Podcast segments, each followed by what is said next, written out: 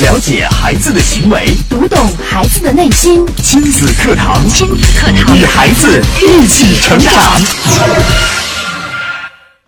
宝贝，你应该用这个颜色，这样画出来的画儿才好看。孩子，你选这个专业，将来毕业了才好找工作。我们经常在生活中看到父母帮孩子选择答案、设计未来，孩子们或者不服气，直接和大家长拧着来，或者带着一脑袋问号，在家长规划的道路上犹豫前行。父母应当放手吗？孩子可以自主吗？这些问题背后有哪些心理因素在起作用呢？亲子堂今日关注：父母是否应该放手，让孩子自主选择？主讲嘉宾：家庭情感及亲子教育专家张桂武老师。欢迎关注收听。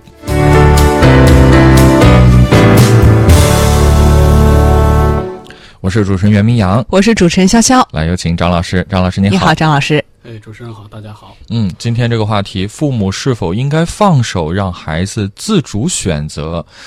恐怕很多人呃面对这个问题的时候会想：我不替孩子选，谁会替孩子选呢？是这个，可能咱们很多家长啊，心里边也有自己的答案。嗯呃，但是今天我想说一说他这个背后的有一些的这个心理因素。嗯呃，包括是这个为什么要选择，为什么不选择？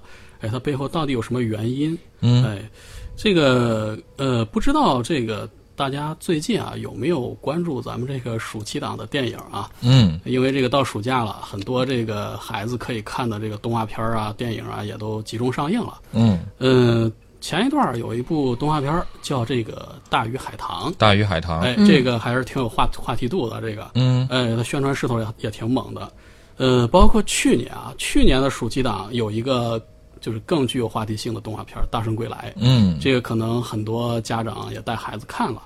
呃，这个这两部电影呢，它在宣传的时候有一个共同点，就是打情怀牌。嗯哎，这是什么意思呢？这《大圣归来》就不用说了，反正有有孙悟空嘛，有猴哥，《西游记》。呃，这个大鱼大鱼海棠，它在今年这个宣传的时候有一句话，就是“赴你十二年之约”。对，哎，这是它的一个宣传。是为什么呢？因为它这部片子它开始立项其实是在零四年。哦，哎，一直到今年才上映。它在这十二年当中呢，出现在公众视线里边是多次出现，又多次消失。嗯哎，包括他这个制作，现在上映的是三 D 版，其实他开始制作的时候是二 D 的。哦，哎，包括这个定档，中间说我要上映了，结果又两次跳票又不上，这反正是很多很多这个事情吧，很多话题。呃，这咱这不是影视节目，咱就不多讨论这个了啊、为什么说这两部电影呢？其实就是想说一个一个问题，同样是动画片儿，同样是暑期档，同样是宣传时候打的情怀牌，哎，包括现在同样也都是被人诟病说这个剧情简单啊，或者有问题啊什么的。但是它结果是《大圣归来》的票房和口碑是双丰收，嗯而这个《大鱼海棠》呢，票房还可以，但是这个口碑却好像是不怎么样。对，哎，包括甚至有一些网友比较极端，就说这个三观不正。哎，哎，这个为什么说是同样的情怀牌，结果却这个是大相径庭的？这里边原因很多，但是其中有一点很重要，嗯，就是这个它的归属需要不同。归属属需要，这个归属需要不同，造成了这个观众对这个大鱼海棠的不认同、不买账，这是一个很重要的一点。呃，咱们说这个归属需要啊，归属需要来自哪里？主要是来自于一个群体的认同、集体记忆的相似。哎，这些可以让我们在情感上有共鸣。咱们还举刚才那个例子，孙悟空是谁啊？这个有人就说啊，孙悟空或者《西游记》可以说是咱们现在中国影视界的第一 IP。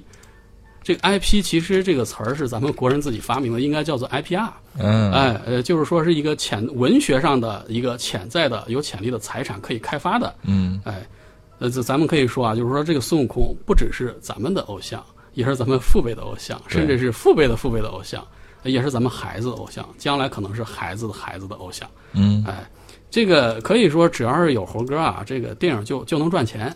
呃，咱们可以看看这两年的电影市场啊，都是这样的，什么大闹天宫啊、三打白骨精啊，一直有这个《西游记》的题材出现。对，包括上一周末这个呃孙悟空的扮演者六小龄童来哎郑州签售，也是引起了本地人的轰动轰动啊。对对对，这个很多小孩子啊，可能是刚刚会说话，他别的不认识，一看电视上放《西游记》八六版的，他就猴哥猴哥，嗯，是，都知道。对，哎，这是这是什么？这就是一种集体记忆和情感的认同。嗯呃，这个包括去年我我带孩子去看这个《大圣归来》，包括我我其实去了两次，和自己老婆还单独又去了一次。嗯，当时在场内的时候几乎是全满，呃有家长带孩子的，还有年轻人自己来的，有情侣两个人一起来的，就是说从各个年龄段都有。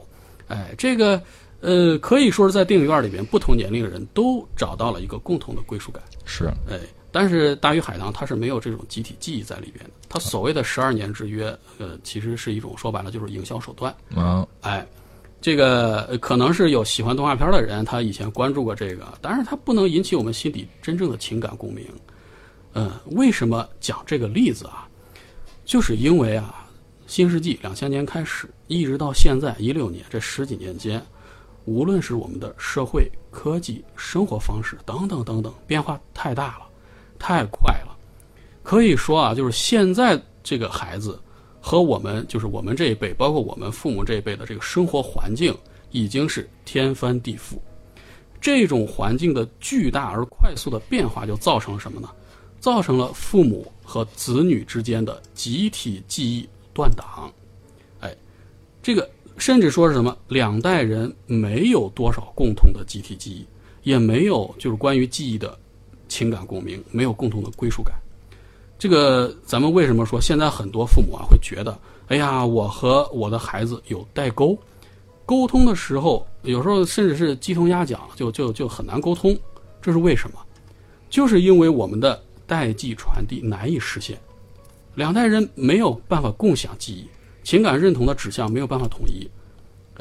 哎，你比方说，你和孩子讲，呃，小时候你看都是我们拍画片儿弹这个弹弹袋、玻璃球，嗯，呃，有时候什么调皮点男孩去掏鸟窝，现在孩子应该都没听说过这些吧？估计你和孩子说的时候，孩子是很蒙圈的，对，他根本没有玩过这些。呃，咱举一个，就就在郑州嘛这个例子，你和孩子说，哎呀，去捉蜻蜓，嗯，咱们想想，咱们小时候的时候，这个城市里边还是有很多蜻蜓，什么红的、黄的、蓝的都有。对，现在去哪儿捉呢？你下过雨之后，包括下雨之前，你见过几只蜻蜓？太少了。现在孩子会问什么是蜻蜓？可以听吗？嗯，呃，包括咱们这个呃，很多八零后都有这个集体记忆的这个什么李雷和韩梅梅，是吧？哎，这个教材在两千年、两千也改了是吧之后就没有了。哎呦你现在跟这个孩子说这个啊，英语课本里面的李雷、韩梅梅什么？嗯，对不对？这就是这些都是属于父辈的、父母这一辈的集体记忆。对我们同辈人之间一说起来，你看刚才一说起来，咱们主持人老师也都笑了。是，但是你跟咱们的孩子说起来说，会有这种共鸣吗？嗯，哎，这个是没有的，因为这个不是他们的生活，他们没有那么多的感触，他觉得这和我们没有多大关系。嗯，哎，所以我们家长要明白一件事儿啊，你的孩子真的和你有些地方是不一样的，他们脑子里边的画面和你的重合度非常少，你们对于有些事物的看法有很大的不同。啊、我们现在很多家长都说啊，希望能够自己能够站在孩子的角度去思考问题，换位思考。咱们讲同理心，但是为什么说起来容易，做起来难呢？嗯，就是因为这个归属感的原因。哎，我们没有这种归属感，就没有共同的归属感。讲起来话的时候，我们已经很很带劲了，很很有感情了，但是孩子没有。这个现在有很多相当多的父母就是不愿意放手让自己的孩子去做自主选择的原因是什么？有时候就是因为这个归属感的不同，造成了对孩子有偏见，然后呢给孩子贴标签儿。那比如说，哎呀，你看现在这些孩子啊，自私、任性、很偏激、不懂事儿，等等等等吧。所以你们这些小孩子，你们都是这样的，那那你在选择的时候，你你怎么去选择一个正确的方向呢？怎么选择正确的答案呢？哎，你的选择答案都是不对的，所以你还是别自主了，呃干脆让我们这些家长来替你决定一下吧。但是，嗯什么是对的？是适应当下环境的对呢，还是我们家长记忆环境里边的那个对呢？比方说，选择某个热门专业，呃，咱们家长说了，啊，选这个专业，大学学习四年以后可以找一份相对优越的稳定的工作，这个搁在两千年以前是对的，因为当时的很多的环境变化是相对比较慢的。对，哎，但是搁到现在来说呢，它还是那么对吗？我们现在这个社会变化这么快，可能你高考时候报的这个热门专业，等孩子还没毕业的时候，已经变成冷门了。哦，哎，现在是是有这种事情的。对，哎，在这种情况下，你从小去引导孩子自主选择，有时候已经不是说你需要不需要的问题了，而是一个可能是必须的事情了。哎，因为环境变化太快，快到有时候我们做这个父母的，他可能学习啊，有时候都不一定能够跟得上这个时代的变化和发展了。这个时候，我们记忆里边的经验不一定就适用于当前。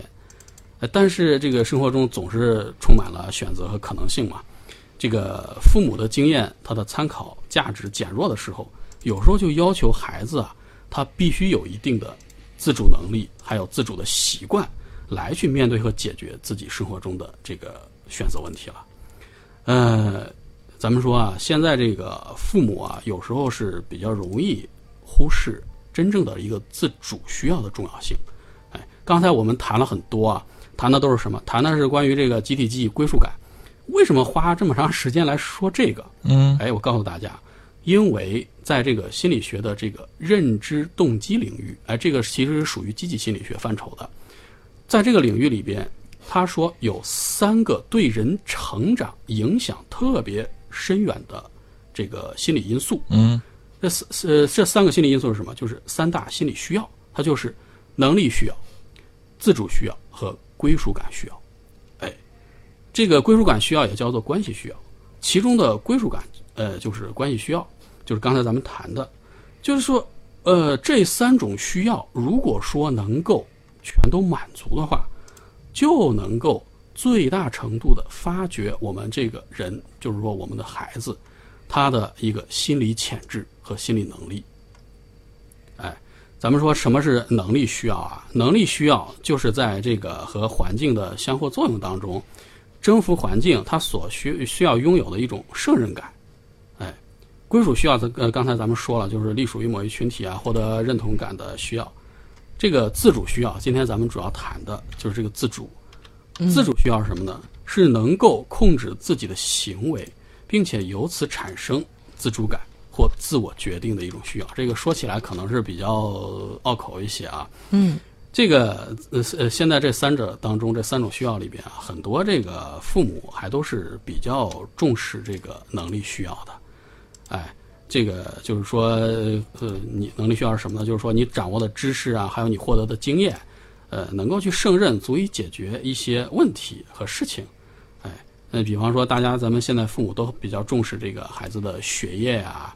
呃，也比较操心这个孩子的现在一些特长的培养，像什么音乐、舞蹈、绘画呀，不少孩子都是从这个幼儿园就开始就是去接触或者是学习了。哎，包括有些家长也很注意培养这个孩子，就是像这个自理能力啊，还有劳动这方面的这这这个这个能力的培养，这些都挺好。这个关注培养孩子的能力啊，能够让孩子就是能做很多事情，为将来他走入社会之后打下一些基础。说能够让他能够拥有这个胜任工作和生活的一些能力，但是只注重这个能力的培养还不够。哎，这个因为另外两种基础的心理需要都是很重要的。刚才咱们说了，哎，为什么三种需要都很重要？就是说，在教育孩子的时候，呃，注意同时满足这三种需要，这个时候就能够更大程度的发掘孩子的一种心理能力。哎，积极心理学的角度来说，我们人都是一种比较积极的生物。嗯，哎，他说就是说，这个积极心理学角度来讲，就是说人天生是有很多的心理发展的潜质和潜能的。嗯，哎，但是如果要真正的把这种潜能展现出来，需要什么？需要一个动机。哦，哎，就咱们老话说的“无利不起早”，是吧？对。哎，这个我们为什么要去行动起来啊？为什么要做更好的自己，把自己给提升？有好处啊。哎。这需要给我个理由吧，否则的话，这咱们我上周来说都说，咱们大家都有一种习惯，我待在我自己的舒适区里边，对啊，哎，多安全呀，对对，也不焦虑，也没有什么负担，哎，这这三种需要就是给予人动机的。哎，怎么讲？嗯归属感需要，咱们开始就说了啊，它是一种认同和共鸣，这种关系能够让人和人之间更好的去沟通、交流，包括合作，同时能够让我们的内心更加的平和和充实，哎，不至于说，呃，可能掌握了很多能力，包括赚取财富、获得权利的能力之后呢，有些人他会内心空虚，他没有这种归属，找不到方向了。哎，嗯对他没有这种群体的归属，没有这种环境的归属，他就会比较就是内心会失衡，嗯哎，这种现象。咱们说这个能力需要什么？能力需要就是说，当一个人对某件事情，哎，他做的时候，他感觉自己能够去掌控，哎，我有能力去把这个事情解决的时候，解决之后，他就觉得，哎，我有成就感，是，哎，你看我做这个事情很轻松就把它解决了，嗯他会激发成就感，嗯激发成就感就会什么？就会增强你行为的内在动机。啊哎，我我我来做这个事情，你看很轻松的，所以说以后再碰上类似的事情，我很愿意去做，因为对于对于我来说不是个问题。哎，比如说这个咱们的孩子啊，哎，他通过自己的努力，考出了比上次这个考试更好的成绩的时候，哎，他就会有一种成就感，哎，同时他会激发更加努力学习这门科目的动力。哎，我这次，比如说我这次数学考得比上次好，哎，这个如果说我要是继续保持这种状态，学习的状态呢，下次还能考得更好，哎，他会激发孩子就是说继续去学习的这种这种动机和动力。嗯哎，咱们说这个自主需要啊，自主需要是什么？自主需要就是当人体验到这个成就感的同时，他还必须同时体验到这种行为的这个这个是由自我决定的。哦哎，什么意思呢？就是说，哎，比方说还是刚才那个例子吧，就是考试那个例子。如果说这个孩子考出好成绩，他单单是由老师或者是家长，哎，来决定和促成的。嗯这个时候，比如说你这次一定要好好考啊，否则的话，这个你你你要是考不好，我就不给你买新手机了，不给你换新手机了。或者老师说你你要是这个分数成绩这个没有达到一定标准的话，我可能会把你调到后两排去。哎觉得自己是被逼的。哎，如果说是一个外因造成的时候，嗯哎，这个时候孩子可能他会有一定就是一一一定时间的成就感，一时的成就感吧。但是这种努力学习、超越自我的状态，它能持续多久？嗯，这个很难讲。对，哎，但是如果说是孩子自己决定我要认真学习，哎，我要走出自己的舒适区，我要挑战一下自己，他如果说是自己去决定的时候，这个然后再取得成绩，那他对这个学习这门科目，甚至是学习本身，他的这个动机一定是会加强的。嗯哎，这个是不一样的，由外因促进和由自己内因本身去做决定造成的这个后果，其实是有区别的。是，哎，这个呃，我给就是这个事情怎么说明？我给大家介绍一个很有名的实验，好，心理实验，供大家就是参考和思考一下。这个心理学家有一个叫德西的心理学家，他曾经在七一年做了一个专门的实验。他做怎么做这个实验呢？他是让大学生做这个测试者，在实验室里边，哎，去解什么呢？一些很有意思的智力题。他这个试验分三个阶段，第一个阶段就是要求所有的被试者，大家都没有奖励，呃，我们就是来做题。第二个阶段的时候，他把这个参加实验的大学生分成了两组，呃，一组是呃这个如果说你做完题的话，做完一个难题，我奖励你一美元。哦，大家想想啊，这个七十年代的一美元啊，这个概念是还是很不错的，对于大学生来说。是，哎，咱咱们咱们中国八十年代时候，万元户还都是很牛的。嗯哎，七十年代的一美元还是挺值钱的。但是另外一组呢，就是还是和第一阶段是相同的，你就是做题，这个没有什么钱或者物质方面的奖励。好，第三个阶段就是观察一下，到了休息时间呢，哎，你的你所有的被试者都可以自由活动。哎，呃，自由活动的时候呢，就发现了啊，这个在第三阶段，这第二阶段两组人就有很大的区别了。这个就是讲钱的那一组人，他在就是这第二阶段的时候做题是很努力的，但是在第三阶段就是自由活动的时间，继续解题的人就很少很少了。嗯啊，他就不去解题了。哎，但是那些没有奖励的，反而是在休息时间、自由活动时间，很多人花更多的时间继续在解这个智力题。哎，这就很有意思了。哎，这反倒是有奖励的人，到后来的自主性会差一些哎；没有奖励的，反倒慢慢激发起来了这种内在动力和兴趣了，。哎这就很有意思。咱们这个心理学家就觉得很很有趣。哦，我奖你钱，你反倒不好好你干，反倒最后不做题了。我你不是说无利不起早吗？对这个这个没有奖钱的人，他为什么会继续去做这个题？对呀、哎这个他就通过这个试验就发现了，在某些情况下，人们在这个外在报酬和内在报酬兼得的时候，不但不会增加你的动机，增强你的动机，反而会减低你继续进行这个工作或者说某些事情的动机。哦，哎，这个时候你的这个动机强度反而变成了两者之差，人们就把这种这个实验它的这个规律叫做德西效应。如果说咱们的家长感兴趣，可以自己回去上网查一查，了解一下很有意思。哎，嗯，这个结果它表明什么呢？就是说你在进行一项比较有趣、比较愉快的活动的时候，哎，如果说这个时候再提供一些外部的物质奖励或者说是一些报酬，这个反而可能会减少这项活动的参与者他的吸引力。哎，就是说本身这件事情很有趣，咱们刚才说那个实验解这个题都是很有趣的智力题，很有意思。对于这些大学生来说，在这个事情本身就很有吸引力的时候，你再同时再给他一些外部的外因的奖励的时候，反而可能会降低他的这个这个动机了。哎，呃，咱们都说人的动机，刚才说有两种，一种是内在动机，一种是外在动机。咱们这个人如果说是按内在动机去行动的时候，很多时候我们可以成为自己这个行为的主人。呃，如果说驱使我们的是外在动机的时候，我们有时候可能会被这个外在因素所左右，甚至就是有时候可能会成为他的这个奴隶了。哎，我们就通过这个德西效应可以看到，这个外在动机它有没有作用？有作用，但是在有了内在动机之后，还有没有作用呢？它甚至会不会有反作用呢？这个时候，我们的家长就可以思考一下了。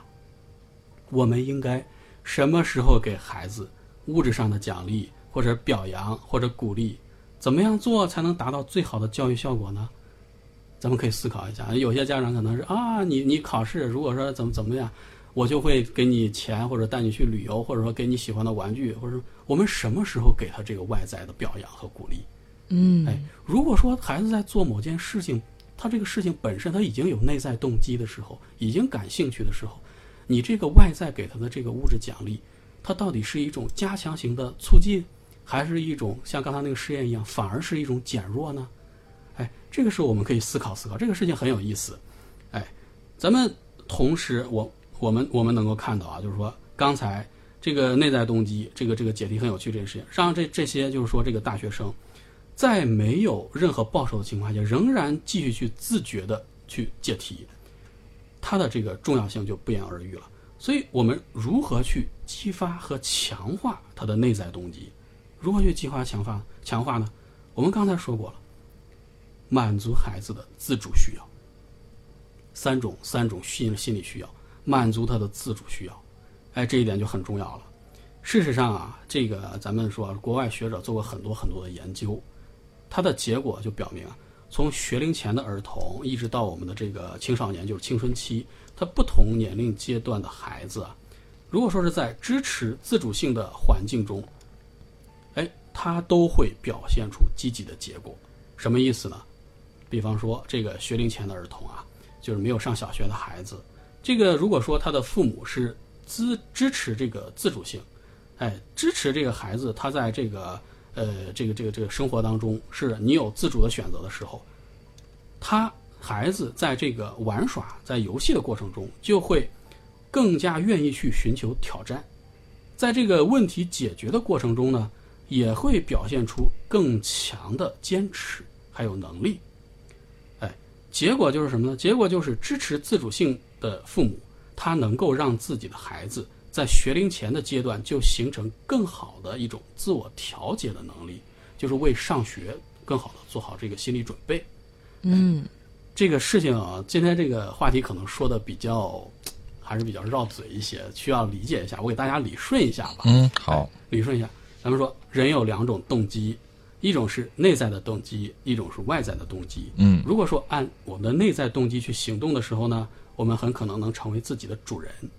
哎，当一个人满足了能力需要，对这个世界能够掌控、有胜任能力的时候，他会激发出成就感，哎，能够增强我们行为的内在动机。但是，当人在体验到成就感的同时呢，还能够体验到这种行为是自我决定，就是我来自主决定的时候呢，他就能够满足我们的自主需要，哎，就能真正的促进和保持我们内在动机的增强。哎，同时呢，如果说再满足了关系需要，就是我们刚才说到这个归属感需要，哎，这之后我们就能够更好的和人去沟通合作，让我们的内心不会空虚和失衡。哎，就是说这三种需要同时满足了之后，我们人的这个潜能才能够被最大化、最全面、真正全面的去展现和挖掘出来。哎，所以说我们的很多父母啊，都想把我们孩子的潜力真正的给开发出来。怎么样开发？就是三种需要，三种心理需要，你一定要注意同时满足，而不是说只满足孩子的能力需要。你让孩子去学习很多很多的东西、知识，让他积累很多的经验。你同时还有两种需要，也一定要满足他。哎，所以这个时候，需不需要让孩子多一些这个自主性的这个选择权呢？嗯这个结论和答案其实没有必要再说的太多了。嗯哎，反而是我我想说的另外一句话，有有一句话我想说的，这个不知道咱们主持人老师是否认同啊？嗯就是教育本身这件事情呢，它没有标准答案。哦，古人说过嘛，“因材施教”是吧？对，因地制宜，这个话是很正确的。哎，这个这个很多家长愿意要一个答案方法，然后呃给我个标准答案，然后我就去解决孩子的问题，满足孩子的三种需要。其实呢，每个孩子是不一样的，我们还是要根据自己孩子的不同，然后去满足他的三种需要。嗯哎，这个当然了，我还是想再强调一下啊，这个虽然这个环境的变化让咱们的这个父母的经验，它的参考价值减弱了，但是这个咱们说的这个自主，它不等于说完全的放手。哎，该给建议的时候还是要给啊，千万不要忘了咱们这个家长还有一个指导指导者的角色。哎，我们说放手的意思是什么呢？就是说父母不要替代孩子，完全替代孩子去决定很多选择的事情。哎，是要满足孩子的一个自主性需要。哎，但是不是说你让你完全不去引导，啥都不管了？你比如说，咱们都知道，很多家长都知道，也都观察过，年龄比较小的孩子，幼儿，他的很多这个兴趣方向，其实有时候是不太靠谱的。因为有些孩子可能在三四岁、四五岁的时候，今天喜欢唱歌，明天就会换了。他说我喜欢画画。这个如果说咱们的家长不去根据孩子的本身的这个发展阶段、自身的一些特点，去发掘和引导的时候，你完全让孩子自己去决定，有时候也并不一定就是最佳选择。哎，呃，咱们说因刚刚才说这个因材施教啊，就是说一个苹果，它就是一个苹果。当一个苹果，他想他看见西瓜好，哎，我想成为一个西瓜的时候，这个时候是不是还是得有人说点什么，做点什么？哎，并不是咱们并不是说这个苹果和西瓜谁比谁好啊，谁比谁好吃，嗯而是说这个苹果虽然和西瓜不一样，哎，但是呢，同样都有人喜欢，有人喜欢苹果，有人喜欢西瓜，是吧？哎，这个同样都是有价值的。哎，遇到事情了，咱们的这个父母啊，和应该是和孩子一起商量，哎，父母提供建议，孩子最终去决定拍板，这样会好一些。包括一些家庭的一些比较重大的事儿上啊，什么考学呀、选择择校啊、选专业啊这些事情上，咱们想一想，咱们的父母啊，将来还是要为孩子去掏学费的，对吧？这个时候虽然决定权要给孩子，哎，呃，应该让孩子去选择这个人类的未，呃这他自己人生的未来，但是我们的家长本身是这个教育投资的这个投资人啊，哎，我们是不是应该还是应该看一看这个孩子关于这个选择项目的你的项目策划？哎，是不是应该在投资前向这个具体的项目执行人问问点问题，然后同时给他提供一点建议？哎，就是说你放手这个事情呢，并不是说就是什么都不管，哎，这是我的一点建议吧。哎，好，今天的节目就是这样，感谢大家的收听，也感谢张老师精彩的讲解。明天同一时间，亲子堂和您不见不散。